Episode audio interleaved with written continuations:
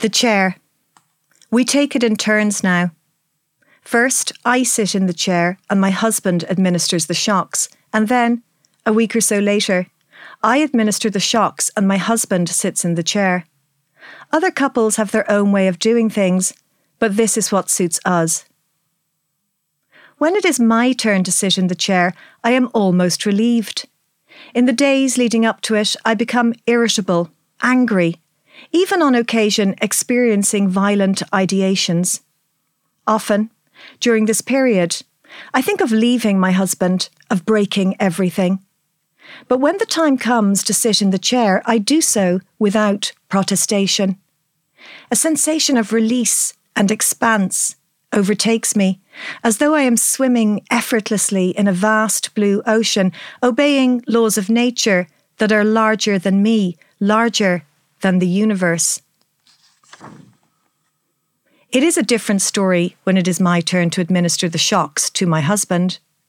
In the days leading up to that, I am filled with intense feelings of tenderness for him, or not so much for him as for the idea of husband. He becomes alive to me in a way that usually only happens when a person has died. Often, during this period, I find myself kissing my husband's forehead and the tips of his fingers, and when I leave the house, wearing a vest of his under my clothes. But when the time comes to administer the shocks, sorry, I think I said administer. Could I start that sentence again? but when the time comes to administer the shocks, a red hot fire erupts in me, flowing through me like lava and annihilating any feelings of tenderness. Afterwards, I am calm, even, dare I say it, content. In between times, my husband and I do the usual things. Sorry, Mr. Word. In between times, my husband and I do all the usual things divide the chores, go to work, come home from work, divide the childcare, go to see a movie, order pizza on Friday nights, plan holidays, talk about finance and going to the gym more often, time running always that bit faster than we would like. But our marriage wasn't always so easy. In the early years, it was mostly me sitting in the chair and my husband administering the shocks, and then, after the babies were born, it was mostly my husband in the chair and me administering the shocks. It takes time to establish a pattern that works for both people in a relationship. I have heard of couples abandoning the chair completely it's all the rage in some circles. Live and let live, I say, but I cannot imagine a marriage working without the chair. I mean, where would the anger go? How would you both remember week to week, day to day, what love is?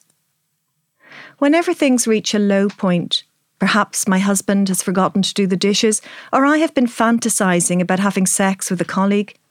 I think about one time, a few years ago, when my husband was in the chair I had just administered the last shock and was about.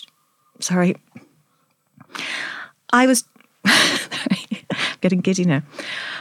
I had just administered the last shock and was about to untie the restraints when I noticed the thinnest trickle of blood coming from his ear. Things like that aren't meant to happen, of course, but nothing is perfect, not even the chair.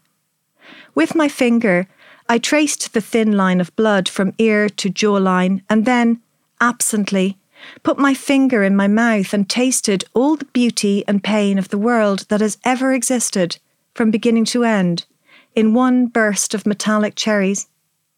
You don't forget a thing like that.